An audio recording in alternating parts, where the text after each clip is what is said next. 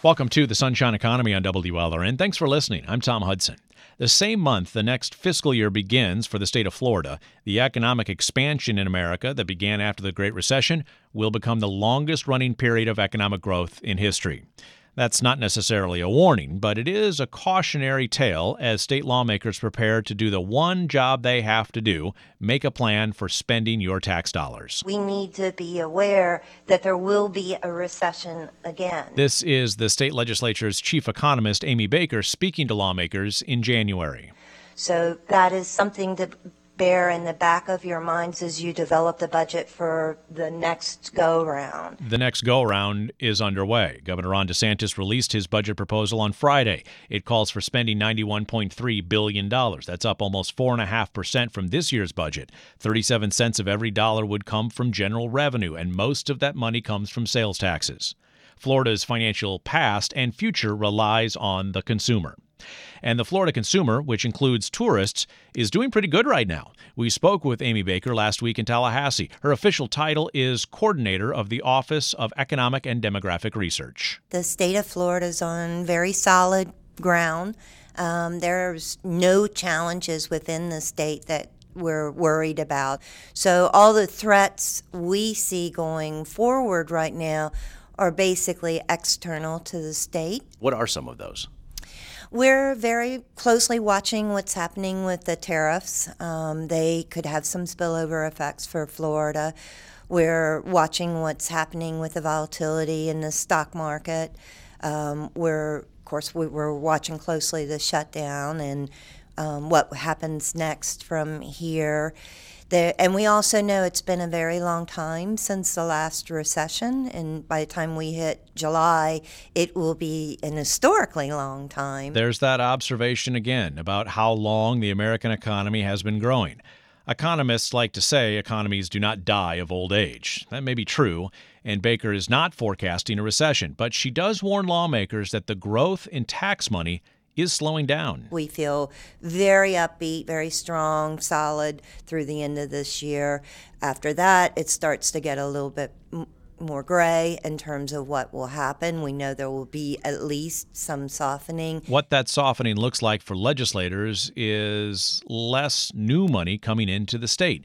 Since Florida pulled out of the housing collapse, state revenues have grown by an average of almost 5% a year. That's expected to slow to 3% in the next fiscal year and remain below 4% through the middle of the next decade. This is the tax revenue coming into the state government. Match that with expected state spending, and that's where things get a little out of whack. When we project out how expenditures are going to grow in the state budget, they're growing faster than that incoming revenue to support it. We call that a structural imbalance. This is not a far out concern. Baker's office uses current state law to forecast what the state finances could look like in the future. She bases her predictions on how lawmakers have decided to collect taxes and spend money now, assuming that that will continue. Within two years, the state runs the risk of not collecting enough tax money to pay for its spending plans. This is not the first time this warning has been issued. It has been included in the long range financial forecast from the state economist each year since 2017. Lawmakers have redirected money from trust funds into general spending to help make up the difference in past years. There's definite hints even in 1920 that we have issues coming down the road. By 1920, Baker is referring to the next fiscal year for the state government starting this July. I always believe we've got more than enough money, sometimes too much money. This is Jose Oliva. He is Speaker of the Florida House of Representatives. His district is in Miami Dade County. But what I do know is as the economic slowdown begins, if in fact it begins in the next year or two, what we have to be ready for and know is are we still the most attractive state to come to? So, because of new tax laws federally, states that have state income tax now cannot deduct those from their taxes. So people at a thousand a day are coming to a state like Florida that does not have an income tax and has no plans of having an income tax. So one of the ways that you combat a slowdown is to still be the most attractive option for people looking to have their lives in a different place. As Speaker, Oliva will drive the agenda in the House, especially in regards to the budget, and he is committed to no tax increases. We spoke with Oliva in his Tallahassee office before Governor DeSantis released his budget. The legislature's chief economist has talked about volatile times outside of Florida, not inside of Florida, but she's also talked about finding definite slower growth outside of Florida. The two previous legislative cycles, you've seen uh, revenue, general revenue, increase by 5% each year. This coming year, it's forecast to grow by 3%. Uh, how focused are you on that? How is that driving your consideration of, of spending programs? Our first priority is always to look at what we're doing with the tremendous amount of money that we have now. And then we worry about what are going to be additional revenues. So the, the focus is always are we spending the people's money in the most efficient way?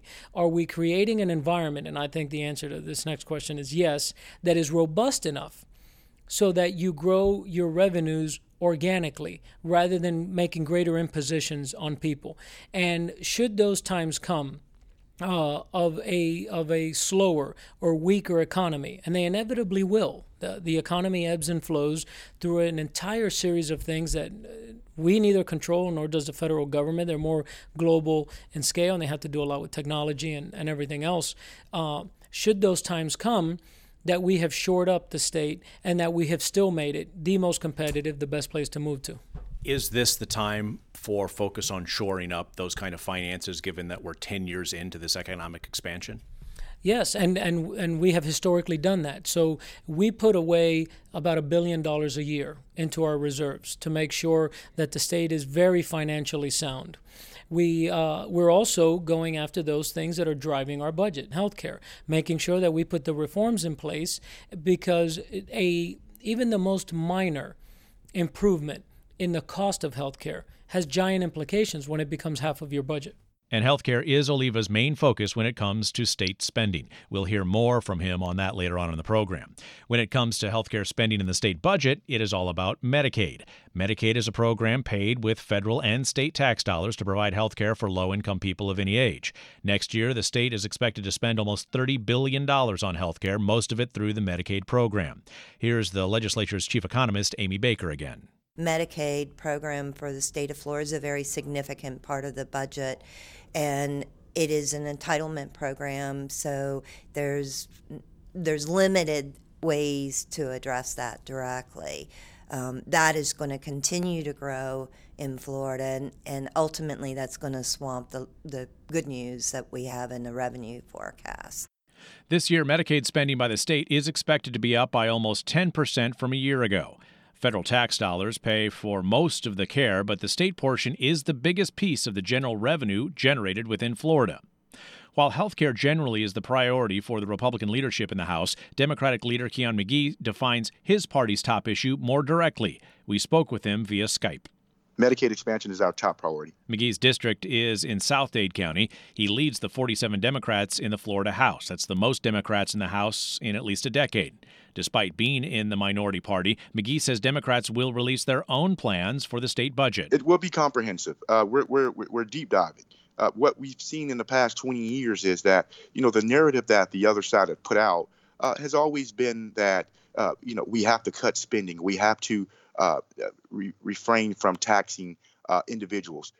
McGhee says the Democratic budget will not include any tax increases to address their priorities, including Medicaid, teacher pay, and funding for the environment. And he says he's not concerned about the predicted slowdown in the years ahead in the growth of tax money collected by the state. I really believe there's not a revenue issue here. What we're seeing is a, a, a lack of courage issue here, where we basically have moved away from prioritizing those issues that really affect Floridians and move so much more to those issues that affect major corporations. The revenue issue is yes, it's going to slow down, but it's not going to slow down to the point where it's going to cause uh, the state to take a, a double look at uh, helping everyday Floridians. McGhee has not released his Democratic budget proposal yet, but he says he's been impressed by Governor DeSantis' financial focus in his first budget. There is still more work to be done, but I'm okay so far with what I'm seeing. And and and when you're when you're addressing the environmental issues, when you're addressing the education, uh, when you're addressing um, um, um, uh, helping K through 12, that those are the things that really sound the alarm for us to say, hey, you know, maybe we can work with this governor. Maybe we should give him a fair shake. Maybe we should be the ones to say, Mr. Governor, let's put aside uh, partisan politics and work on behalf of the people. And thus far, from looking at his environmental stance, for him to recognize that there is an issue in this state as relates to the environment, I'm willing to say that we are ready and willing to work with the governor to bring about a budget that reflects the 20.8 million Floridians' uh, wants and, and, and wills of, this, of the state. How about working with House Republicans and the leadership there?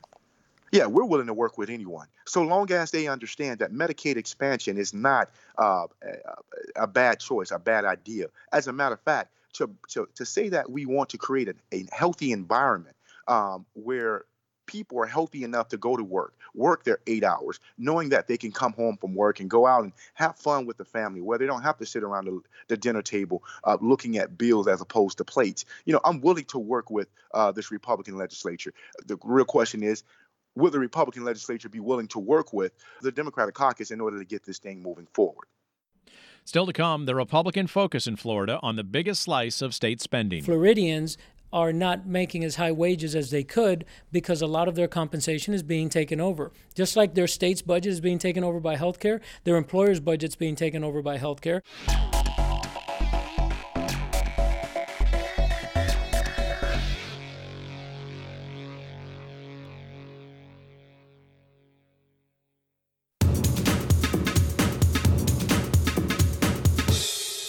This is the Sunshine Economy on WLRN. Today we're talking about the state budget. I'm Tom Hudson. Thanks for listening. When Governor Ron DeSantis rolled out what he calls his bold vision for a bright future budget on Friday, he did not specifically mention health care, even though it is the biggest piece of state spending and growing. Healthcare consumes a third of all state spending and about 40% of the state's general tax revenues. The state doesn't have much room to maneuver financially with its healthcare spending. Within the Medicaid program, there's probably not a lot of, of options left in there. Amy Baker is the chief economist for the state legislature. She puts the financial figures together for lawmakers to make policy decisions driving the state budget. But if you try to tackle the larger healthcare picture and the relationships and how healthcare is delivered, the regulations that Florida has, you know, how effective are they? Are they necessary? Um, how hospitals interact with their patients and, and bill and charge their patients. So if you go after that larger picture where Medicaid is just one of the consumers, then there might be some ways to find additional savings or at least slowing of growth in those areas. So go after kind of the macro picture as opposed to the specific pieces that are involved with the state budget a lot of the big things that you would think about in terms of the Medicaid program are probably um, already in place in Florida. So if you want to tackle uh, healthcare costs in general, that's probably a different direction that you could try that we haven't gone way far down that road yet, where you're not focusing necessarily specifically on the Medicaid program, but you're viewing the Medicaid program as probably the largest consumer among all healthcare consumers. So if you did things to try to disrupt um, pieces of that medical inflation that you typically see, those could have feedback into our program. And this is exactly the strategy of the most powerful person in the Florida House of Representatives, House Speaker Jose Oliva. He's the first House Speaker from South Florida since Marco Rubio left that office in 2008. Oliva's district is a rectangle running from the Dade Broward County line south through Miami Lakes and Hialeah. He's a veteran of the fights over expanding Medicaid, and he considers that debate over. Medicaid expansion is the worst of all band aids. As Speaker, Oliva has a platform to drive his budget debate. One of his priorities clearly is healthcare spending, and he is thinking beyond the state's growing Medicaid responsibilities. He is thinking about increasing the supply of healthcare in Florida to help bring down cost increases. To do so, he's going after what he calls the hospital industrial complex, which he blames for adding to the higher cost of healthcare. We spoke with the speaker in his office in Tallahassee before Governor DeSantis released his proposed budget. In the simplest terms, what's contributing to it is that hospitals, because of a situation that was partly created by governments, are able to charge whatever it is they would like to charge. Isn't that true for any product anywhere, though? That companies can charge whatever they want, it's whether or not people will pay it. Well, sure. It's true in a free market. So, in a free market, you can charge whatever you'd like for your product. But if I don't like that price, I don't buy it. In healthcare, when you have a certificate of need monopoly in a particular area, you're the only game in town, I have to buy healthcare or the state has to reimburse for that healthcare.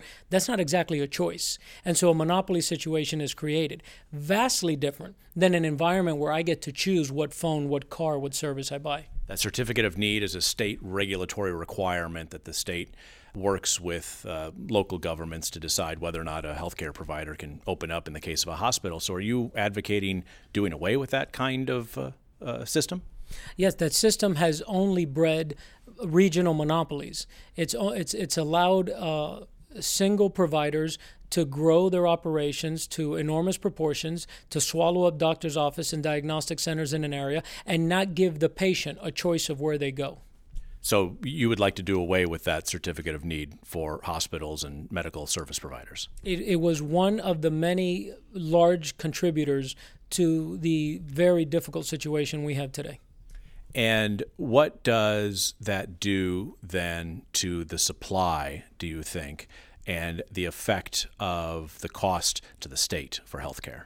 Well, I would say what happens anytime that multiple or organizations offer the same product. Price goes down, quality goes up. When the consumer is able to make choices, they will be able to demand because they're making a choice between one or the other. And so it will be no different in this scenario. The moment that there are choices, and people can have certain procedures that may, maybe don't have to be in a hospital setting, but could be in an outpatient center. They have different access to different doctors and different diagnostic centers. The price of those services will inevitably go down. But how does that affect the state budget and the pieces of the state spending that is dedicated to healthcare? Because the majority of Floridians get their healthcare through their employers. Well, it, it, the way that it affects the state is that the state gets all of its money from Floridians. So anything that the state pays for, a Floridian paid for. But outside of that, uh, the state also pays for a tremendous amount of indigent care and uninsured care. We have to be able to buy those services at a lower price because of the tremendous weight that it's having on our budget. Also, Floridians are not making as high wages as they could because a lot of their compensation is being taken over. Just like their state's budget is being taken over by healthcare, their employer's budget's being taken over by healthcare, and therefore they're not seeing the increases in their wages that they could see because a lot of it is going to cover those costs. How do you legislatively answer this? Is it as simple as doing away with the certificate of need requirement? Well, the, the, the, most simple way to look at it is we legislatively got ourselves into this. So what you undo is you unlegislate it. Get yourself out of the way. Don't try to control everything that you tried to control that created this giant mess and let the market begin to work. Let uh, offerings and innovations and things happen in a way that empowers the consumer.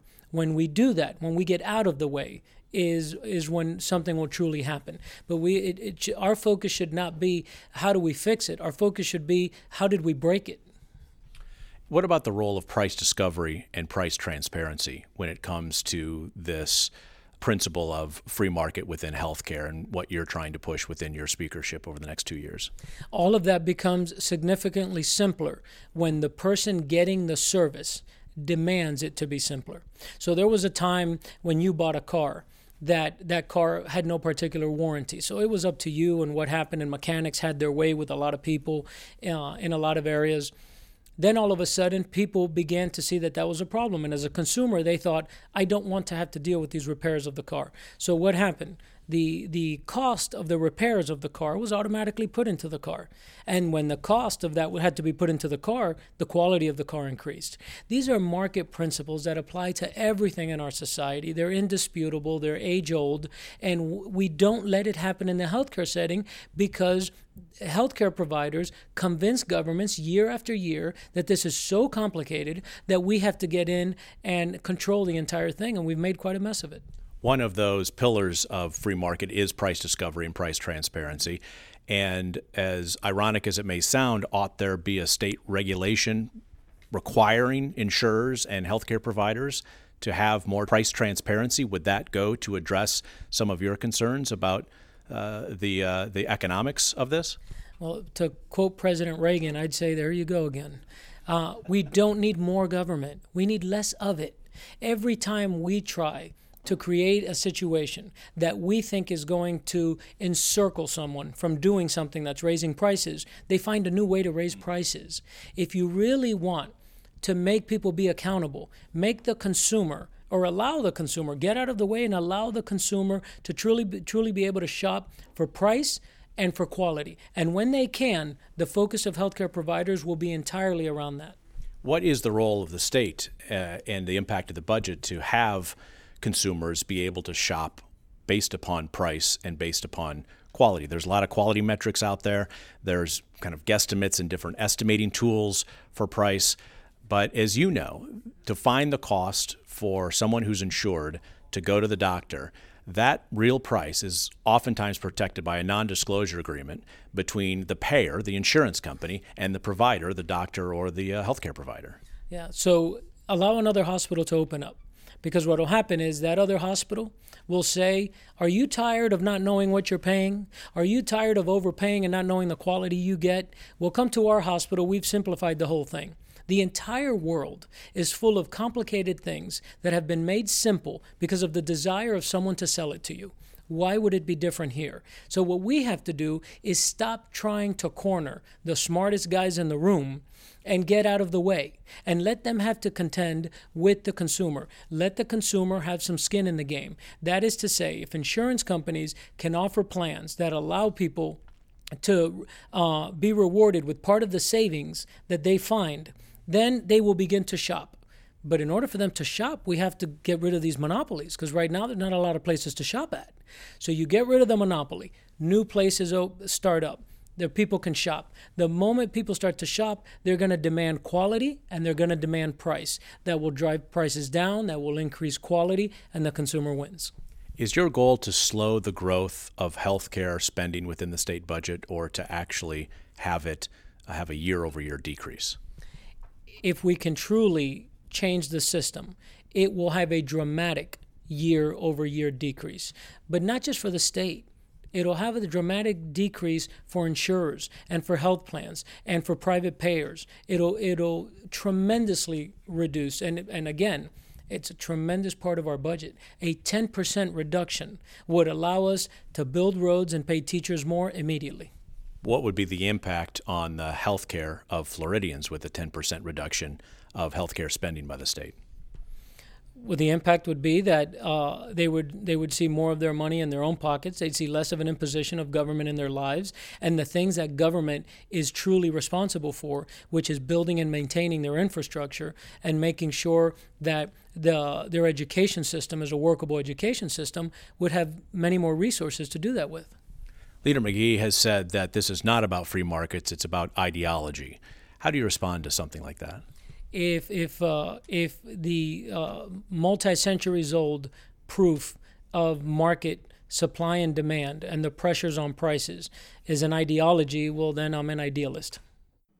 Leader McGhee is Kionne McGhee, the House Democratic leader. His district straddles the turnpike in South Dade County to Florida City. We will hear from him next on healthcare. We believe our hospitals are doing the best that they can do right now.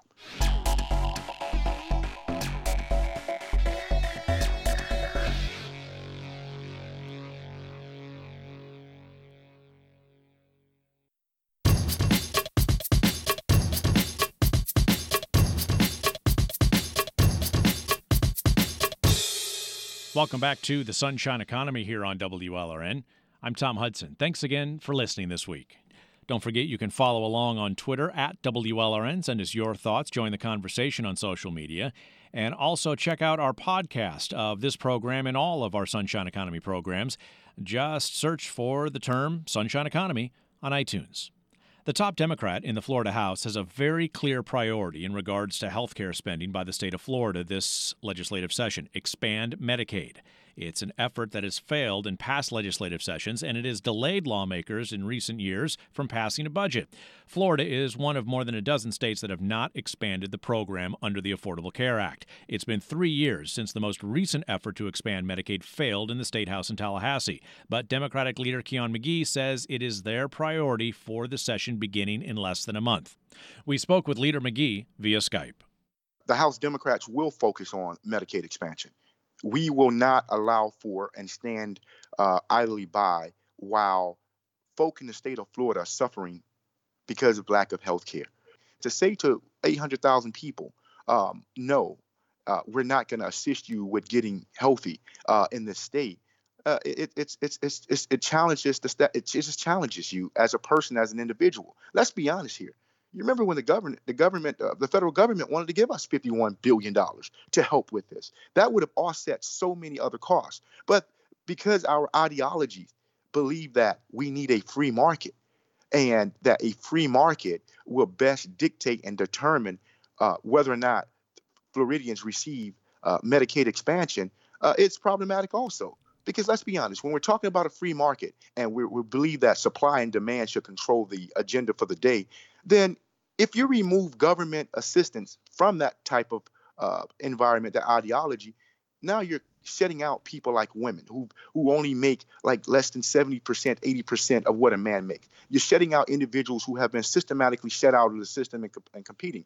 Government should not be in the business of picking winners and losers. And if you want to pick winners and losers, you begin by basically taking away the, the opportunity to be healthy. Leader McGhee, the uh, House Speaker Jose Oliva has talked about the free market in relation to uh, health care uh, spending when it comes to the budget. He has talked about addressing that through supply of healthcare services, most notably perhaps getting rid of the certificate of need requirement, trying to increase the number of hospitals, for instance, to address uh, supply and demand in what he thinks are vertically integrated um, uh, healthcare markets that help drive up the price of healthcare overall, which feeds into the state budget. Is that a strategy that you and House Democrats could uh, uh could could support? What we will support is this we believe our hospitals are doing the best that they can do right now. You have to remember this, Tom. For the past 20 years, the Republicans have controlled the budget, they've controlled the governor's mansion, they've controlled the Supreme Court, they controlled the cabinets. So one has to ask the question if now the ideology, and I call it an ideological tantrum that we're hearing, that we're seeing, if now one wants to change this this this precept that they've had, it's an also an admission that they're saying that they've broken the system for the past 20 years right? In the past 20 years, we've seen the budget go from $40 billion to over $90 billion. Democrats didn't raise taxes. Democrats did not uh, raise the fees here.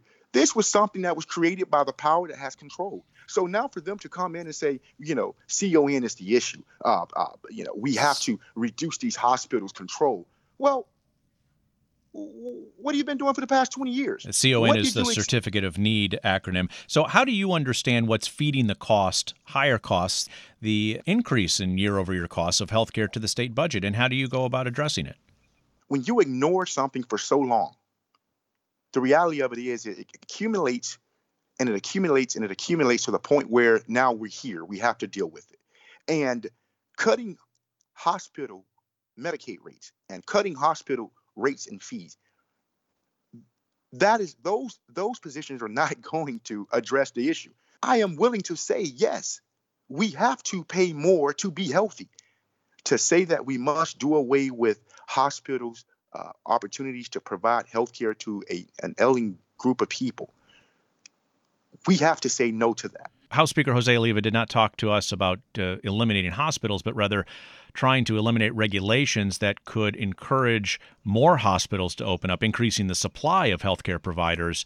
Uh, with the goal of uh, of addressing price and access, driving down prices, uh, increasing competition. This is what they're saying. This is what you're. This is what you're hearing. They want to privatize hospitals. They've already moved in to privatize education. They're privatizing the roads. Everything is looking to be uh, privatized by the Republican leadership. And what happens when you privatize everything? You price everyday Floridians out of the market. So you don't think one, increasing hospitals, increasing the number of hospitals, or taking actions that would reduce restrictions on how many hospitals and where hospitals can can locate would address healthcare costs in Florida mm, generally and no, with the state no, specifically? No. I'll, I'll go on the record to say no. What's going to end up happening is you're going to have you're going to have a, a a, a public hospital on one corner. This is what they envision. The the Republicans envision. you're going to have a public hospital on one corner, and literally across the street, you're going to have a private hospital. Now, what's going to be happening is the private hospital is going to undercut the fees of the public hospital. Once that happens, it's going to force the public hospitals now to run for cover. Once the public hospitals are out of the way, then the private hospitals come in and they increase the price, and now they have a, a, a monopoly on our system. That's what it's all about. We've seen this in education. We've seen this play in, in transportation. We've seen this play before. However, this time they want to attack healthcare. They want to attack the hospitals. And this is something that we are not going we're not going to stand by idly and just watch happen. Leader McGhee, you also spoke about fighting for Medicaid expansion. This would be at least the third time uh, this has come up in front of the legislature if you're successful. Uh, what are your intentions in regards to that? And is that something that could, frankly, hold up the budget approval process? Anything is possible, and everything is on the table at this moment. Florida House Minority Leader Kionne McGhee. He represents parts of South Dade County. Now, still to come, how education spending, the housing market, and a Republican pledge come together in the state budget. The House budget will have no tax increases.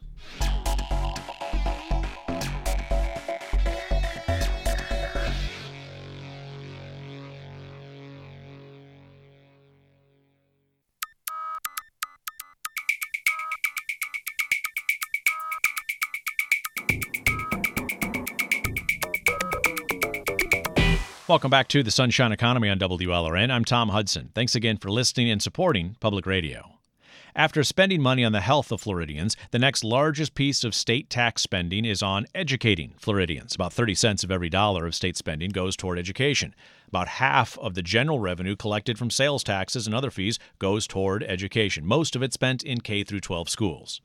Now, school funding is divided between state money and local tax dollars. The local dollars come from property taxes. Most of the money spent in schools comes from state taxes now, but it wasn't always like that. The legislature has been active in determining how much local schools can collect in property taxes, and this decision is at the center of what the state legislature's chief economist Amy Baker calls the structural imbalance in the budget, spending growing faster than taxes and fees. There is a policy decision embedded on how they go forward that would make the difference on whether they have a problem um, beginning next year um, or beginning the year after that. And that has to do with their assumptions on how much of the funding for K through 12 comes from the state general revenue fund. Um, versus how much comes from local property taxes. As the housing market has rebounded, that has not necessarily led to significantly higher property tax bills for school districts. Over the past several years, the legislature has limited local school districts' property taxes by lowering the taxable rate, so the portion of a homeowner's property tax for schools remained relatively flat, even if the value of their home increased. It used to be that the legislature, long-standing, just allowed that growth in the property tax roll to feed straight through. Um, several years ago, the, we had some members that raised the issue that they didn't want property taxes to keep increasing, that they wanted the level of the local property taxes to be flat from year to year and carry that entire burden on state revenue sources, largely the general revenue fund. The result is more pressure on the state budget for K through 12 education. As spending has increased to keep up with more students and other demands, the proportion of K through 12 money coming from local school districts has fallen. Ten years ago, local school districts generated 53 cents of every dollar for school revenue. Last year, that had fallen to 45 cents. The difference comes from the general revenue in the state budget, stuff like sales taxes, corporate income taxes, and real estate sales taxes. This shift explains the warnings in the budget. So the decision is not whether we should spend less on schools or not. I think there's a degree of comfort that there's growth that's needed um, in terms of state spending on schools, whether it comes from property taxes or general revenue.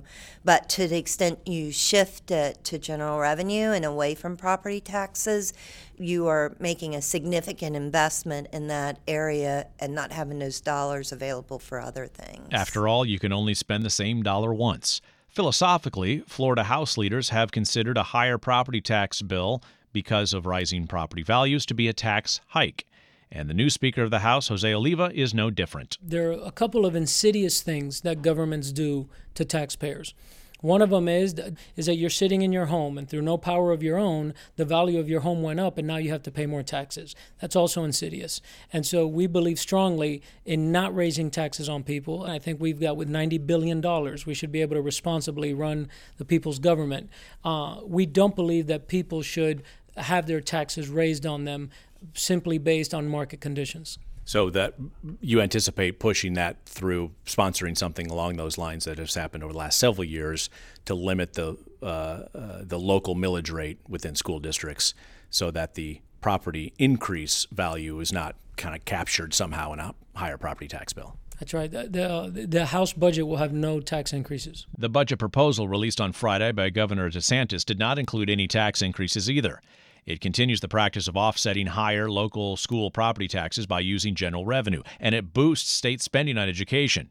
The governor wants to increase per student funding by $224, double this year's increase. That includes about $50 per student that won't come with strings attached from the state, requiring local districts to spend the money in certain ways. Last year, the districts complained the no strings attached state increase was just 47 cents per student.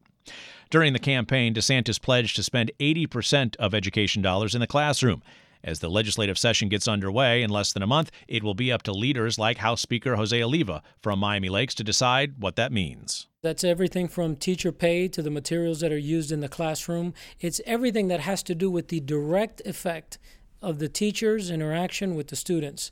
Uh, and it is less about what the building is costing less about what the administration is costing, and so it is it is more it's more of our direction of being student centric. And we support the governor in trying to have as much money follow the child and as much of that money be in that classroom. Because at the end of the day, that's where the teaching occurs.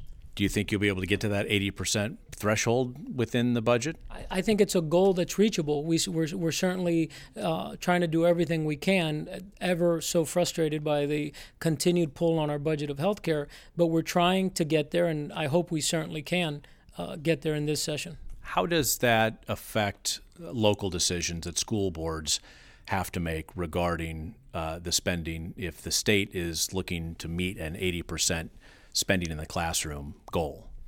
Well, I, I think that one of the, the sadder things is that uh, the local school boards, and not all of them, uh, but some of them see this this uh, the situation of the, the money following the child as in some way a disenfranchising of the services that they provide. Although in most cases, a lot of public schools have improved significantly with the advent of competition in their area. And I, and I think that that would still continue. There are many people that are very happy with the public school that they send their child to, and I think that that's fantastic.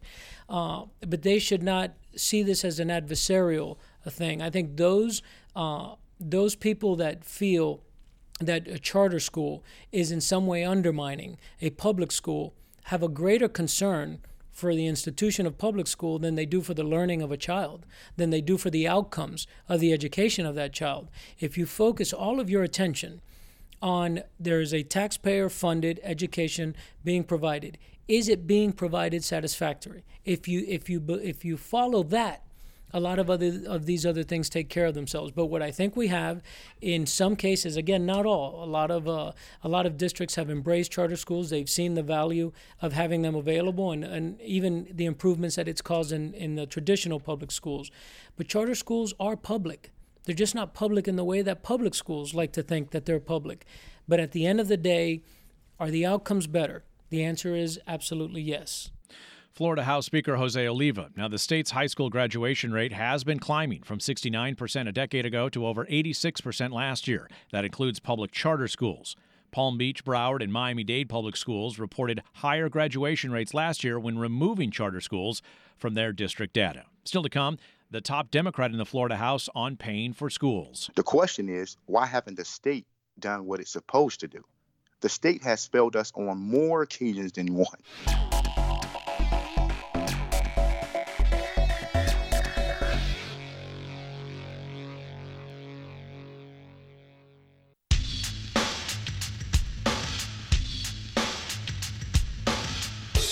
We're back on the Sunshine Economy. Thanks again for listening. We're talking today about the state budget. I'm Tom Hudson.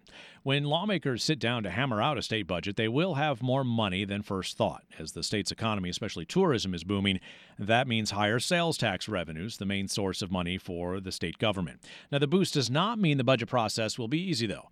Of course, there are politics in play, but there's also policy, especially the policy of restricting the ability of local school districts to increase their tax revenue through higher property values. The legislature has limited school districts' taxable rates, which has shifted more of the financial responsibility for paying for education to the state. The difference in the years ahead can mean tens of millions of dollars from state tax coffers, according to the legislature's chief economist, Amy Baker. The swing in those depending which year you're looking at, is is very significant. You're looking at um, potentially 300, 350 million, depending on what your what your decision ends up being. So it is um, money that the legislature would have to decide to invest in the school system from the state sources, and therefore it's not available for other new programs. The Democratic leader of the Florida House, Kionne McGhee, does not want to see this practice continue as he focuses on his education priority, teacher pay. We must first address uh, the teacher shortage here. You know, it, it makes no sense that Florida, the place where we have sunshine, tourism, uh, agriculture, we have it all. This, this is the state where people um, um, want to be. They want to work. They want to live. But how can you entice them to come here when there's a teacher shortage? And my proposal is this: let's increase teachers' pay across the board. Let's assist with those um, um, teachers' aides and, and, and support staff. Let's also, in, you know, increase their pay. You know, I'm looking at a 13% pay across the board. What that would do is at least bring us up to the national average. Now, I believe once we go ahead and address the issue with our teachers, what ends up happening is it trickled down to their performance in the classrooms. It, it, allows for them to focus on just this one job as opposed to having two and three jobs. Leader McGhee, how do you pay for that 13% across the board uh, teacher pay proposal? Oh, that's easy. We redirect the tax cuts that have been given out for so long uh, to friends of those who've been who held power for the past 20 years. Look, we've gone through the past budgets, and what we found is the money that we've been looking for all this time um, has, has been in front of us for so long. So the money's We're already look- in the budget. You think the money's the money, already oh, being collected oh. by the state? You're not talking oh. about oh. doing away with a previous tax cut, for instance, are you? No, the monies that we're looking for, it's already in the budget. The only thing we're going to do is redirect, uh, as opposed to giving more and more benefits, increasing the wealth of those in the top one percent. We're simply saying we're going to direct those to the people who are actually educating those who need, who aspire to be in the one percent. So you're not talking means, about raising taxes. no, we're not going to. No, we're not going to raise taxes. Okay. Are you? As, as, a matter of fact, as a matter of fact, we're going to look. We're, we're going to look to reduce fees and lower taxes. Uh, we're we are not the party that raised taxes. Does that we're, include the required local effort issue when it comes to the state portion of school funding, which has allowed rising home values to not be captured by uh, property taxes by local school districts. Yeah, yeah. Look at the local effort, and the reality of it is, is they've been doing what they need to do. The question is, why haven't the state done what it's supposed to do? The state has failed us on more occasions than one. Here we are in year 2019, and we are and we are talking about why is it that teachers in the state of Florida are at this moment knocking on the door of poverty? The study came out by the United Way, and it says that a, in order for a family of four to survive in the state of Florida, that family needs to make at least $53,000 annually. When you take the amount of work and energy that our teachers are putting into these students and putting into these classrooms on an annual basis. They are basically right now, if they were to commit a crime, one of them were to commit a crime, I would go on the record and say I'm 95% sure that they would actually qualify for the services of the public defender's office. Hmm. Now, why is, why do I use that? Because that goes to show you that there is an issue of poverty as it relates to those who are educating you, me, and family members alike. So if we are the ones who are saying we control the budget, but yet we refuse to address the annual uh, poverty rate and we reduce we refuse to address the issues of jobs and how much these teachers are truly making then we have failed them tremendously and we've done it in a way that has basically uh, garnered the support across this nation to say that Florida is not the right place for teachers. And I'm sick and tired of being in a position where we have to defend a system that's indefensible. This system is broken, and it's been broken for the past 20 years. And what we've seen is a continuation of breaking the system because we think we can do the same thing and expect a different result. Leader McGhee, let me ask you specifically do you support the continuation of the strategy that previous legislatures have done in regards to the required local effort for school funding from local school districts, essentially limiting the uh, taxable rate at the local school district level? No, no. I, I think I think I think when it comes down to the local school districts, and look, Tom, you and I both know Tip O'Neill once stated that um, all politics is local. Right.